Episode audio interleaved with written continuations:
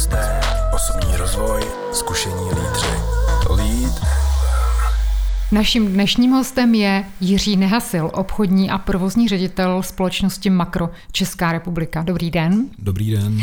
Jiří Nehasil nastoupil do Makra před deseti lety, aby vytvořil v Čechách a na Slovensku oddělení péče o klíčové zákazníky a zhruba po třech letech převzal řízení týmu obchodních zástupců. To se povedlo. Ten přímý prodejní kanál dnes tvoří víc než polovinu celkových prodejů společnosti Makro. V říjnu roku 2016 byl Jiří Nehasl jmenován ředitelem Food Service Distribution a členem představenstva. Je to praktik, umí to s lidmi a ve své nové pozici najednou toho potřeboval vědět o něco víc, mít jistotu a potřeboval to rychle.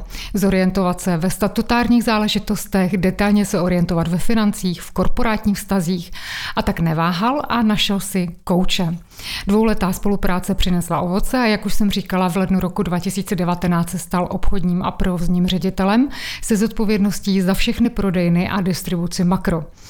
Na podzim loňského roku přijal pozici šéfa interního krizového týmu, tedy ještě v době, kdy eh, nikdo nic netušil o covidu, který se rozrůstal v Číně.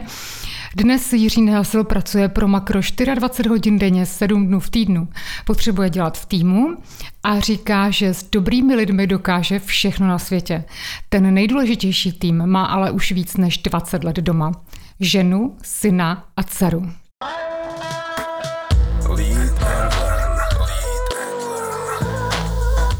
Co jste se naučil ve škole a používáte doteď? Trpělivost. Trpělivost, když bych to odlehčil, tak samozřejmě můžu říct číst a psát, ale samozřejmě trpělivost je asi to důležité. Jaké jsou vaše vzory a proč právě oni? Vzory, tak vzorem byl vždycky můj děda, eh, to si myslím, že je takový životní, životní vzor, který byl. A pak asi z toho posledního praktického života bych použil Sanjiva Suriho. Eh, Sanjiv Suri byl člověk, který tady v Praze nebo v Čechách založil fine dining, to znamená tu prémiovou gastronomii. Vždycky si zakládal na tom, aby měl perfektní produkt a k tomu měl perfektně proškolené lidi, eh, kteří jakoby dávají ten servis, za který se samozřejmě ta firma naučtuje požadovanou hodnotu. Takže Sanjiv asi to je člověk, který přines do mýho života takzvaný spirit of hospitality. Kdybyste nebyl tím, čím jste, čím byste byl? Lékařem. Když klopítnete, O jaké moudro nebo o jakou osobní zkušenost se můžete opřít? Tak tady si dovolím citovat, eh, řeknu jednoho člověka, který mě řídil zase a ten říkal, není hamba upadnout, hamba je nevstat. Eh, to znamená, i když to sebe víc bolí a člověk může být sebe víc naštvaný, demotivovaný, tak vždycky je potřeba se pokusit vstát a jít dál. Kdybyste měl říct, čím jste inspirativní vy pro ostatní? Dobrá otázka. Já věřím, že to je otevřenost, komunikativnost, transparentnost a důvěra, kterou se snažím přinést do svého týmu a ten tým mi vrací svými výkony. Proč je pro vás důležité, abyste se pořád učil něco nového? Možná použiju takové české kliše, kdo chvíli stál, stojí opodal. To znamená, když se zastavíte, přestanete se hýbat, tak se může stát za chvíli, že jste mrtvý a to bych strašně nerad. Takže mozek, možná, možná řeknu, mozek je sval, musí pracovat, musí se zatěžovat a proto ho musíme neustále přikládat, jako aby pracoval dál.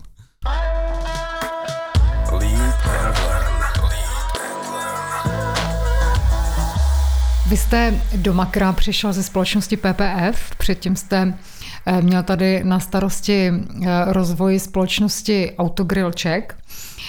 A vy už jste zmínil vlastně, že vaším prvním šéfem tady byl Sančiv Suri, eh, známý zakladatel eh, zátiší. Eh, takže většina vašich šéfů, jestli se nemýlím, byli cizinci. Jsou jiní než Češi? Jsou náročnější než Češi, zároveň jsou, řeknu, trpělivější a dávají tomu trošku jinou dimenzi. My Češi máme občas takovou tendenci, kde nadarmo se nám říká, že jsme takový bačkoráři, že občas jako máme takovou tendenci být v tom pohodlí, v takovém tom svém smrátku doma a nemyslím to nějak pejorativně a to si myslím, že je náš trošku největší problém a dobrý je, že přijde někdo, kdo má jinou mentalitu, jiný nastavení a pomáhá nám se posouvat dál. A k tomu bych dodal, že já jsem vždycky přesvědčený o tom, že my jako Češi jsme nejšikovnější národ na světě. Ale potřebujeme k tomu možná ten pohled zvenku, je to tak? Dokonce bych použil slovo, potřebujeme občas to popostrčení zvenku. Když eh, jste pracoval v mezinárodním prostředí se zahraničními šefy, co třeba jazykové a kulturní rozdíly? Byla to pro vás nějaká bariéra nebo naopak to pro vás bylo něco, co jste chtěl otevřít a poznat? Tak já, já začnu možná tím, že já jsem úplně náhodou vystudoval hotelovou školu, státní hotelovou jazykovou, jazykovou školu v Poděbradech. A já už vlastně během toho studia jsem jezdil na praxe do vlastně Německa, který škola organizovala. Takže já už jako od, vlastně od těch, řeknu, raných, raných eh, profesních začátků jsem se pohyboval v mezinárodním prostředí a samozřejmě tam poznáte tu důležitost toho jazyka a zároveň se seznamujete s těma kulturníma rozdílama, které vám vlastně ve finále pomáhají být možná lepší.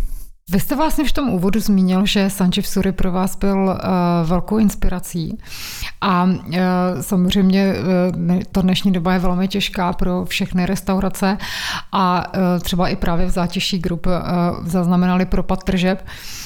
Přesto se pan Suri nehroutí a říká, cituji, Tiger Woods si také nestěžuje, jak mu leží míček. Prostě ho hraje tak, jak leží. A jak to máte vy? Já bych řekl, že Sanjiv samozřejmě je eh, taková, já bych řekl, trošku opomíjená ikona české gastronomie, takový ten zakladatel té moderní gastronomie tady u nás a já budu opakovat toho spirit of hospitality, který tady chyběl určitě, takže za to bych mu tady složil hold. A jak to mám já, no to začalo už u Sanjiva, jako prostě nemůžeme si občas vybírat, na kterém hřišti hrajeme, důležitý je vždycky, jak hrajeme, jaký si vytyčíme cíl, čeho chceme dosáhnout a jak dokážeme vždycky namotivovat ten tým okolo sebe, aby nám pomohli a společně jsme ho dosáhli. Vaše cesta do makra nebyla úplně krátká. Vy jste zmínil, že trpělivost je pro vás důležitá vlastnost. Proč vlastně? Jenom kvůli tomu času? Tak trpělivost přináší růže, říká staré české přísloví. Já jsem vlastně do makra nastoupil v době, kdy makro se dynamicky měnilo z toho transakčního cash and carry biznesu přecházelo na distribuční platbu na fakturu a najednou byl potřeba jiný vztah se zákazníkem, než se zákazníkem přímo na obchodě. Takže já jsem byl najatý na tuhle pozici a já tenkrát jsem vlastně narazil trošku na takový střed světu. E, to znamená na ten můj e, svět, který je řízený tím vztahem se zákazníkem, jakoby ať už interním nebo externím, a na ten svět těch transakčních, já řeknu tenkrát jakoby retailových pohledů, jakoby těch kolegů, kteří tam byli. Trpělivě jsem chodil, vysvětloval, na začátku jsem se možná setkávali trošku jako s lehkým e, úsměvem, opomíjením a postupem času věřím, že jsem si vybudoval důvěru kolegů a potvrzuje to asi i ten můj jako kariérní růst a i, to, i ta cesta, po který se makro vydalo a věřím, jakoby, že eh, na ní úspěšně pokračujeme. A když jsme u těch změn, kdy jste vlastně říkal, že jste tam nastoupil v době, kdy bylo pro, potřeba provádět uh, určité změny, tak my jsme teď asi taky v období poměrně velikých změn, kdy obchod hodně přechází k internetovému prodeji. Jak je to u vás? Tak my samozřejmě jako makro je vnímaný, jo, spousta, spousta zákazníků nebo eh, lidí nás vnímá jako modrožlutý barák někde na okraji, okraji města, na periferii města. Samozřejmě není to tak. Makro eh, není klasický retail, možná tím začnu. makro je velkou obchod, to znamená, my se nezaměřujeme na prodej všem, k nám se dostanete jenom na svoji podnikatelskou licenci. A my už před těma deseti rokama cca, když já jsem nastoupil do Makra, jsme začali budovat kanál distribuce, distribuční kanál. A vlastně dneska máme dva kanály, kterými oslovujeme zákazníky. Jeden je ten cash and carry, to znamená zákazník přijde k nám a vybere si z té široké nabídky, kterou máme. A pak je ten distribuční, kdy vlastně základník, zákazník si vybere na e-shopu z našeho katalogu, objedná si a my mu to přivezeme. Co dneska převažuje? Jaký typ nákupu?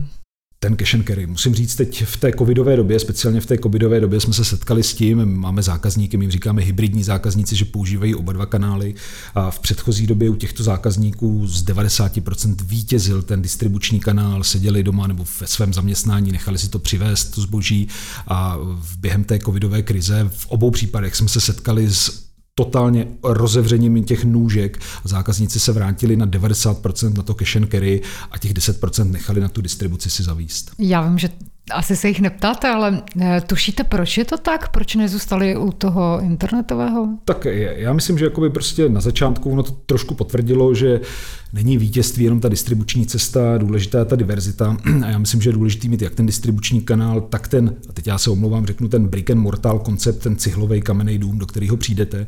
A samozřejmě, co zákazníci říkají, najednou chtějí mít víc kontrol nad tím vlastně, co nakupují, v jaké množství, v jaké kvalitě, jaká je trvanlivost toho produktu a mají pocit, a věřím, že to tak je, že to mají lépe pod kontrolou a proto chodí k nám teď víc na cash carry.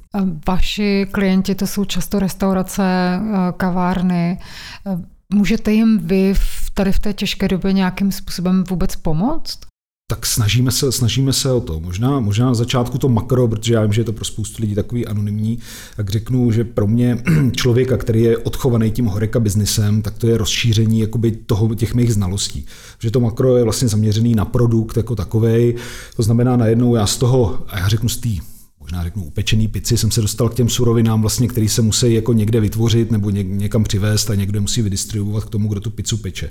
A Makro od začátku mělo vlastně tři zákaznické skupiny, kterým se věnuje cíleně, to znamená Horeka, jak jsme zmiňovali, malou obchod a pak takzvaný pro nás SCO segment, Services Company Offices, což, zahrnuje holiče, kadeřníky, právníky, kteří pro ten svůj business účel si k nám dojedou nakoupit a samozřejmě využijou to určitě pro svou soukromou potřebu.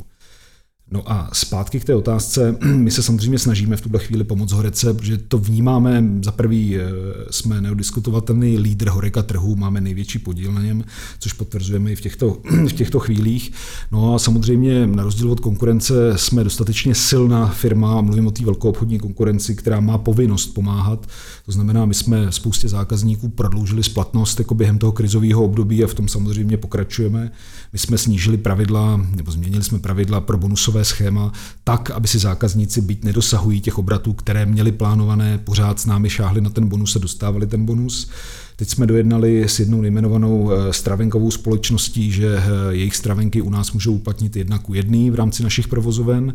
No a poslední, co připravujeme, možná, možná trošku tajný, ale chceme, chceme připravit takzvanou já řeknu, jakoby kupónovou kampaň, kdy chceme s pomocí sítě našich obchodních zástupců oslovit velké firmy, nabídnout jim voucher do restaurace.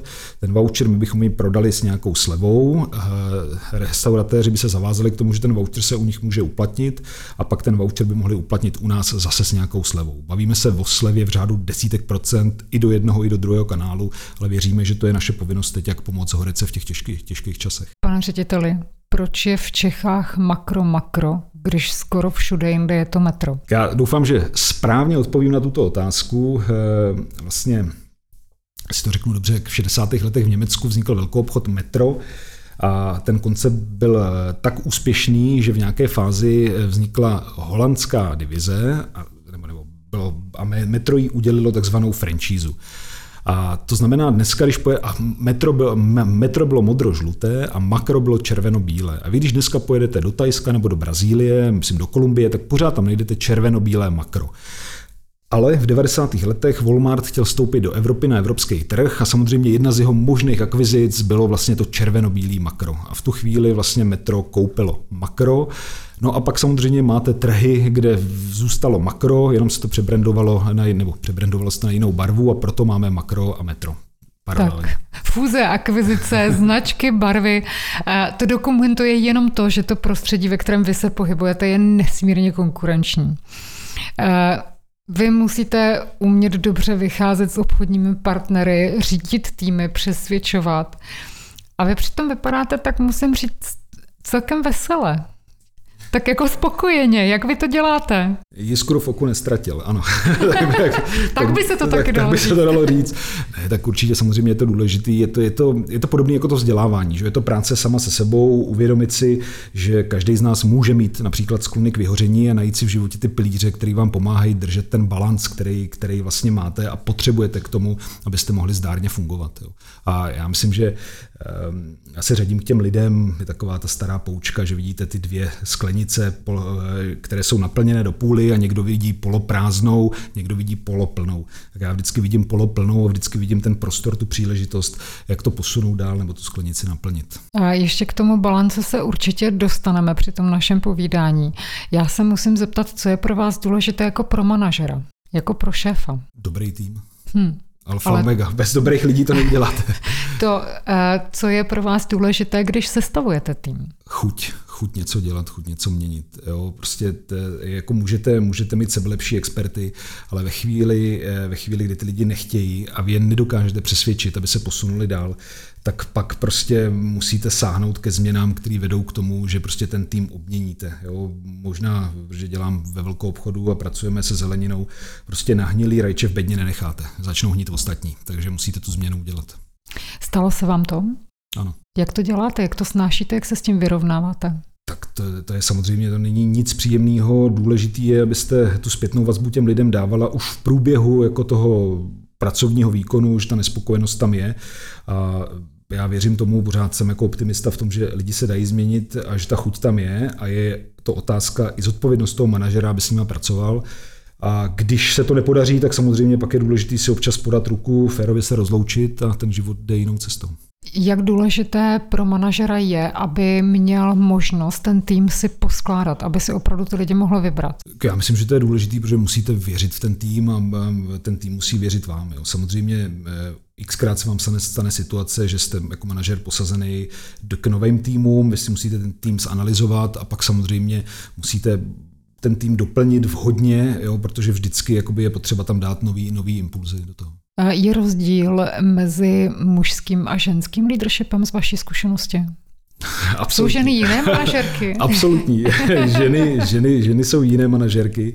A tady, tady, než, nebo já začnu tím, jaký jsou ženy manažerky, já bych řekl, že jsou eh, větší detailistky, než jsou muži a pak mají takovou výrazně větší tendenci ochraňovat jako ten svůj tým, ty, ty, ty svý lidi. A tady já bych se chtěl pochválit, protože já mám takzvaný, já říkám genderově vybalancovaný tým a vybral jsem si ho sám a mám tam na těch klíčových pozicích, eh, to mám vlastně 3-3, to znamená tři ženy, tři muže a musím říct, že to je výborný mix. Ten další možný pohled na diverzitu je samozřejmě i věkový. A jakou vy máte třeba zkušenost se spolupráci různých generací? Je to problém nebo naopak je to něco, co tu firmu může obohatit? Preferuji jakoby tu věkovou diverzitu a já si myslím, že každý, každý má svoji úlohu. Já jsem kdysi jsem o tom mluvil se svým takovým jedním životním vzorem s kamarádem a ten mi říkal, máš prostě manažery, kterým je 30, udělají pět rozhodnutí za den a těch pět rozhodnutí má dopad na další dva, tři dny jakoby fungování. A pak máš v té firmě, nebo měl bys mít v té firmě jednoho manažera, který mu je možná 70, ten udělá pět rozhodnutí za rok, ale s dopadem na dalších pět, deset let jakoby toho strategického fungování té firmy. Takže já jsem zastáncem jak eh, té eh, diverzity muž-žena v týmu, tak samozřejmě jsem zastáncem i té věkový a v tom mým core týmu, myslím, že teď, abych to řekl správně, začínáme někde okolo 35 let a končíme někde okolo 55 let v tom týmu. Setkal jste se třeba vy sám s nějakými předsudky, pokud jde o, řekněme, manažery vyššího věku? Tak určitě jsou. Já věřím, že v té kategorii ještě nejsem, takže osobně, osobně nesetkal a já k tomu přistupu opravdu naprosto otevřeně. Vy kromě toho, že jste manažer, tak jste také velmi zkušený obchodník. Jak jsem říkala, vybudoval jste distribuční kanál, máte na starosti obchodní týmy. Eh, jaké jsou podle vás tři klíčové dovednosti dobrého obchodníka? Tak musí to být empatie, asertivita a pak použiju forma, fotbalovou terminologii chuť střílet góly, nebo ta schopnost střílet góly, jo? protože můžu se motat v pokutovém území, ale když, jak říkají fotbalisti, to tam nepověsím, tak prostě nevyhraju. Chuť a schopnost, ale to jsou dvě rozdílné věci. Jak se z chuti dostat do schopnosti? Musíte trénovat. A abyste mohla dobře trénovat, potřebujete dobrého kouče, trenéra, lektora, mentora, prostě to už záleží na vás. Vy jste kouče měl? Ano. A v čem vám pomohl? Já možná řeknu, já jsem prošel za život opravdu hodně, hodně tréninků a tady bych jako trošku, trošku chtěl vyzdvihnout tu společnost, pro kterou pracuju, protože se věnuje zaměstnanců a věnuje jim hodně tréninku. A samozřejmě ve chvíli, kdy jsem se dostal do vyšší pozice, eh, tak firma přišla za mnou a říká, eh, nechtěl by si vlastního kouče, vlastního nějakého mentora? A já jsem říkal, ano, chtěl, přišlo mi to jako úplně, že to je ten sen, který se vám splní, že se vám někdo takhle věnuje. No, udělal jsem si nějakou, eh, řeknu, eh, pohled do zrcadla, který jsou moje silné, slabé stránky. K těma silnýma se samozřejmě určitě každý rád pochlubí, ale já jsem se snažil zaměřit na ty slabý. Takže jsem si vybral dvě oblasti a tam jsem poprosil o eh, trenéra, který, nebo kouče, který mě posune dál. V čem vás vlastně ten kouč posunul? Asi jste se nepotřeboval učit jako tak nějaké základní věci, spíš čem jste, v čem vás to posunulo vlastně? Já jsem chtěl vlastně někoho jako kouče, kdo nemá jenom tu teoretickou znalost, ale má tu určitou praktickou znalost, která, kterou umí s tímhletím skloubit. Jo? To, znamená, to znamená, já mám tu praxi toho života, já jsem potřeboval někoho, kdo mi tu praxi života sformalizuje do té řeknu, vysokoškolské teorie, kterou jsem neměl. Takže to je ta pomoc, která tam je, jako by prostě první. A možná k tomu patří i, že vlastně máte člověka, který není vaším soupeřem, není, nemusíte s ním v rámci firmy nějak bojovat nebo soupeřit, ale je to člověk, který má za úkol vám pomoct. A já myslím, že všeobecně, že my Češi neradí přijímáme nějakou kritiku, že jsme takový jakoby lehce jakoby prostě odtažitý k tomu, ale to je ta jediná příležitost, kdy ta kritika je opravdu mířená pouze k tomu, aby vás posunula dál. Doporučil byste coaching svým kolegům, manažerům? Ano, na to, na to, na to není ani, nejde ani jinak odpovědět ano, protože to je ta sebereflexe, to je to zrcadlo, který vás posouvá dál a důležitý je, aby vy sami jste byli schopni si definovat jakoby, ty oblasti, kde ho potřebujete, pak, když to neumíte, jakoby, tak je dobrý jako se zeptat toho okolí. A samozřejmě pak už je to jenom na vás, jak přijmete ty jeho rady, doporučení a dokážete s tím pracovat. Otázka je ovšem, jak poznat, že je to pro mě ten pravý.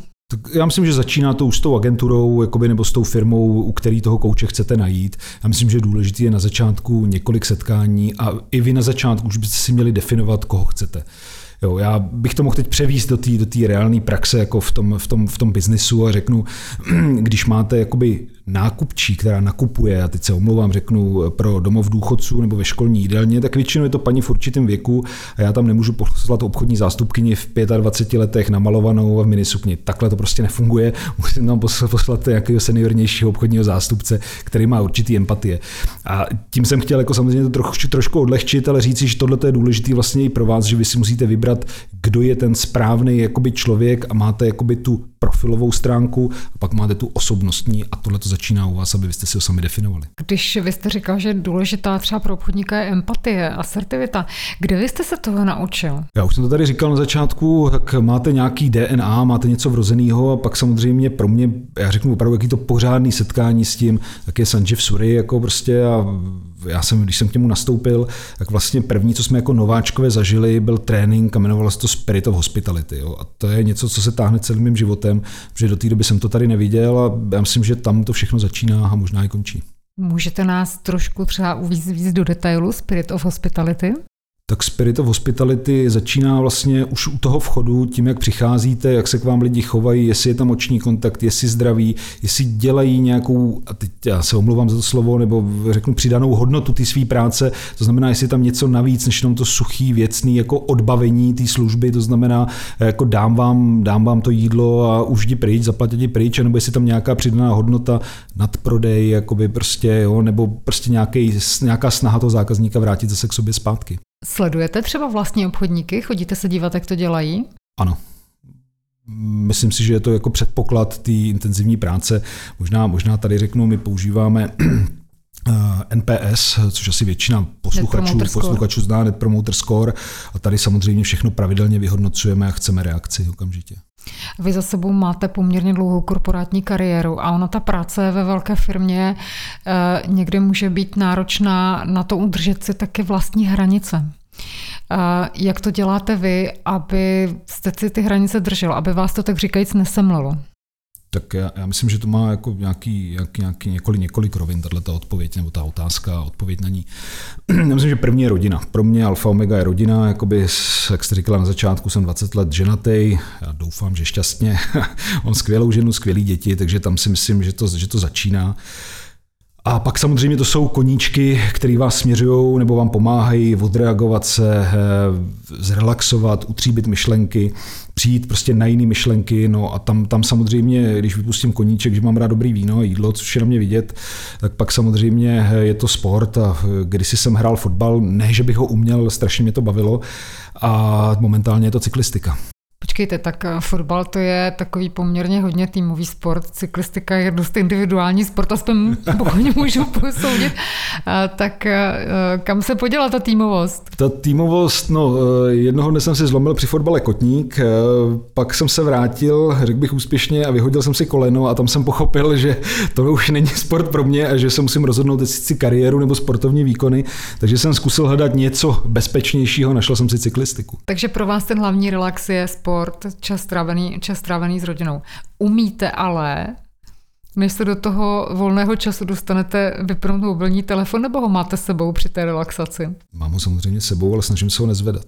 Takže trpělivost, asertivita, empatie. Jaké jsou podle vás ještě důležité vlastnosti pro lídra? být pozitivní být pozitivní a být tím správným příkladem. Jo. Ty, já, on se říká, nenadarmo příklady táhnou, to znamená nejenom jakoby občas stát na balkóně, delegovat, řídit to, ale sestoupit mezi ty lidi, mluvit s nima, prostě být jeden z nich. Já myslím, že to je pak jako důležitý. Teď je taková doba, která tomu, aby člověk viděl věci do budoucna příznivě úplně nakloněná není. Jak s tím vypracujete? Kde tu pozitivitu v sobě hledáte? Já vím, zmiňoval jste tu sklenici, ale jak to děláte? to, to, to, není, to, to není ráno a ne každý večer určitě. Ne, tak jako samozřejmě já myslím, že je to důležité najít si čas na odreagování, občas jako přijmout nějakou vtipnou sms odpovědět na ní, třeba přečíst nějakou dobrou knížku, podívat se na dobrou komedii. Neobáváte se třeba toho, kam se vůbec ten svět obchodu ubírá, jak to bude dál vypadat? Přece jenom Makro je veliká firma a ty velké firmy mohou někdy působit trošku těžkopádněji. Jsou věci, které vlastně nejsou vidět. Já bych řekl, že to makro jako, že probíhá relativně dynamický vývoj, který samozřejmě, jak jste řekla, nemusí být vidět, ale já když jsem nastoupil do makra, tak v zásadě distribuce neexistovala. Dneska distribuce, teď já řeknu před krizí, před covidem, tvořila, tvořila skoro 40% toho obratu společnosti. A samozřejmě ne, nespíme. Není to jenom o tom, že bychom se nevěnovali jakoby prostě té digitalizaci. A možná jedna z posledních věcí, kterou jsme implementovali, je takzvaný makrosken, to znamená, vy přijdete do obchodu, stáhnete si, nebo předtím, než přijdete do obchodu, si stáhnete aplikaci do mobilního telefonu, s tou aplikací eh, skenujete každý zboží na obchodě, které vkládáte do košíku, pak přijedete vlastně na takovou, já to nazvu váhou, naskenujete telefon, přiložíte platební kartu a odcházíte. Jo. Takže jenom když si představíte vlastně, kolik tady ušetříte času vy sama, tak jako máte 15 minut stání ve frontě a čekání na pokladnu ušetřených okamžitě. Minimálně. Kromě rychlosti eh, a řekněme toho, té digitální obsluhy, eh, co si myslíte, že, nebo co je, jaká je vaše zkušenost, co chtějí klienti jinak, než to třeba chtěli před deseti lety a kam se to bude ubírat? My jsme tohle nazvali, že vlastně klienti mají pocit, že, a musíme je rozdělit. Samozřejmě máte generace. Generace klientů je generace, která je, chce mi říct, že rigidní, neměná a trvá na těch svých zvicích. A pak máte generaci a to je ta nová, jestli to jsou mileniálové, prostě, nebo ještě mladší a ty samozřejmě, ten jejich svět je v mobilu, ten jejich svět je na dva doteky a funguje naprosto bezproblémově. A to je takový to největší riziko, protože samozřejmě občas se něco nemusí přivíst, občas se něco může skazit, občas se něco může opomenout a to je pak jako takový ten střed toho reálného a toho vysněného nebo virtuálního světa. Je rozdíl třeba mezi generacemi i pokud jde o oblibu slev, protože se říká o Češi, že milují slevy. Platí tohle obecně? Tak eh, samozřejmě je to vidět, eh, že ta starší generace jde po slevách, je to pro ní extrémně důležitý. Já bych se na to mohl podívat i z pohledu zákaznické segmentace, ale zůstaňme teda u, těch, u toho věku. Tak samozřejmě ta starší, pro ně je ta sleva důležitá. Ti mladší, eh, ti chtějí víc kvalitu, znát původ těch potravin, kde to rostlo, eh, jak to bylo krmený třeba. Jo, prostě, takže tam, tam si myslím, že se hodně to chování mění a rozchází. Ale samozřejmě ta cena je vždycky důležitá. A jestli tomu dobře rozumím, tak ta kvalita očekáváte, že jako poroste na významu právě, právě eh, kvalita jako, jako rozhodující důvod pro ten nákup. Já jsem o tom přesvědčený, protože eh, já si myslím, že, nebo já si myslím, eh, dlouhodobost nebo náš život se prodlužuje, žijeme díl, to je, to je prostě nespochybnitelný fakt. A ono taky jako nejde o to jenom žít díl, ale žít kvalitně díl. A tam je několik aspektů, faktorů, jestli se stresujete, jestli kouříte, jestli hodně pijete, jestli sportujete. No a samozřejmě je to jedna z věcí, která bych řekl, že zatím opomíjená, je vlastně co jíte a jak se stravujete. A proto si myslím, nebo já jsem přesvědčený, že kvalita našeho života záleží na tom, co jíme a to souvisí s kvalitou potravin. Když jsme u té mladší generace, jsou třeba jiní i jako kolegové, jako podřízení? Máte tu zkušenost? Ano, ano. E, já jsem, já jsem zde přijel zrovna, měli jsme hodnocení kalibraci, kalibraci našich týmů, což ve velkých firmách probíhá a e, hodnotil jsem tam jednoho mladého kolegu, který, který vlastně skončil nedávno vysokou školu, nastoupil k nám a e, měl jsem s ním nějakou zpětnou vazbu, která vlastně se týkala i jednoho jiného kolegy, který s ním strávil čas a vlastně je, je to jako setkání, jak říkal ten kolega, je to setkání s mimoněm, ale jeho zapálení je neskutečný a potřebovali jsme to zapálení přenést na ty ostatní a z těch ostatních tu zkušenost přenést na něj, jo? ale to samozřejmě to se musí odchodit, to samo nepřijde. Ale tak vy sám jste říkal, že chuť je strašně důležitá. Proto tam máme i takhle mladí lidi, bez nich to nejde.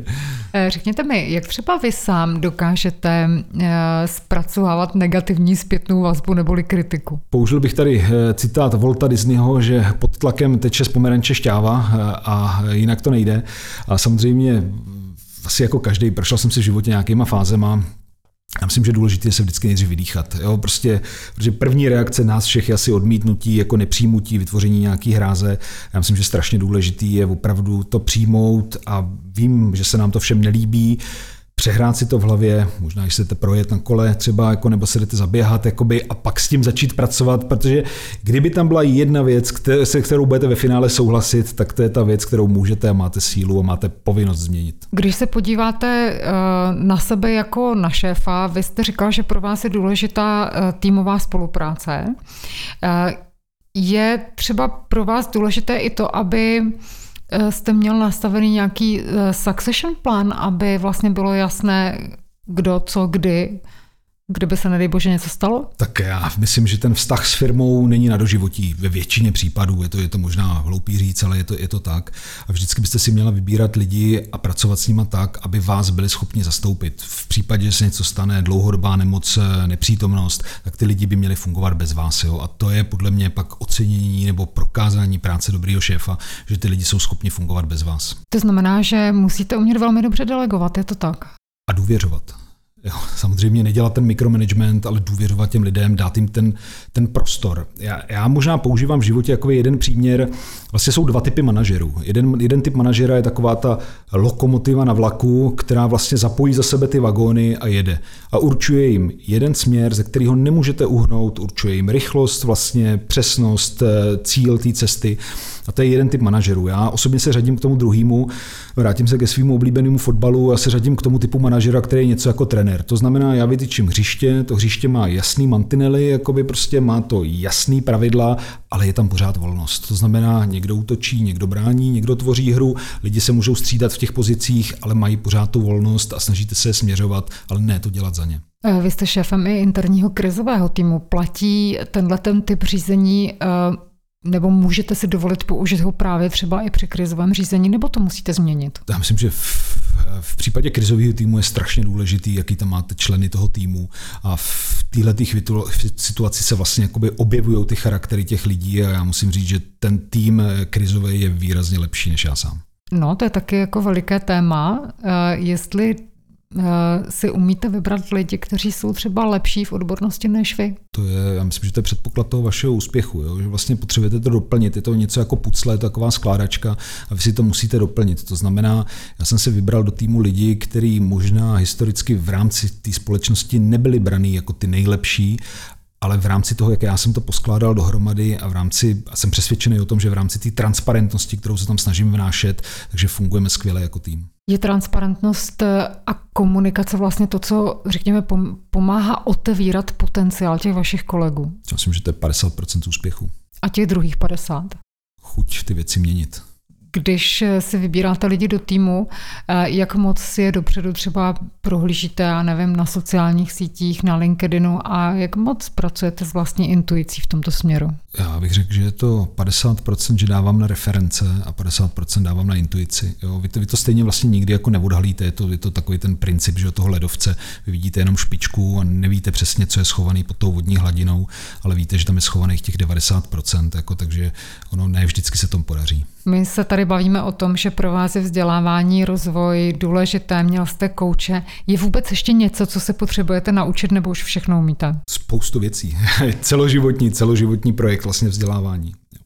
Já bych tady možná použil citát klasika, který jsem si připravil pro dnešek a to je paradoxně Nelson Mandela, který použil větu, že vzdělání je ta nejsilnější zbraň, se kterou můžete změnit svět. To znamená, když můžete, tak vy sám musíte. Říká Jiří Nehasil, obchodní a provozní ředitel společnosti Makro Česká republika, který byl hostem podcastu Lead and Learn. Moc děkujeme za váš čas, moc děkujeme za inspiraci a přejeme hodně úspěchu. Děkuji také a nashledanou.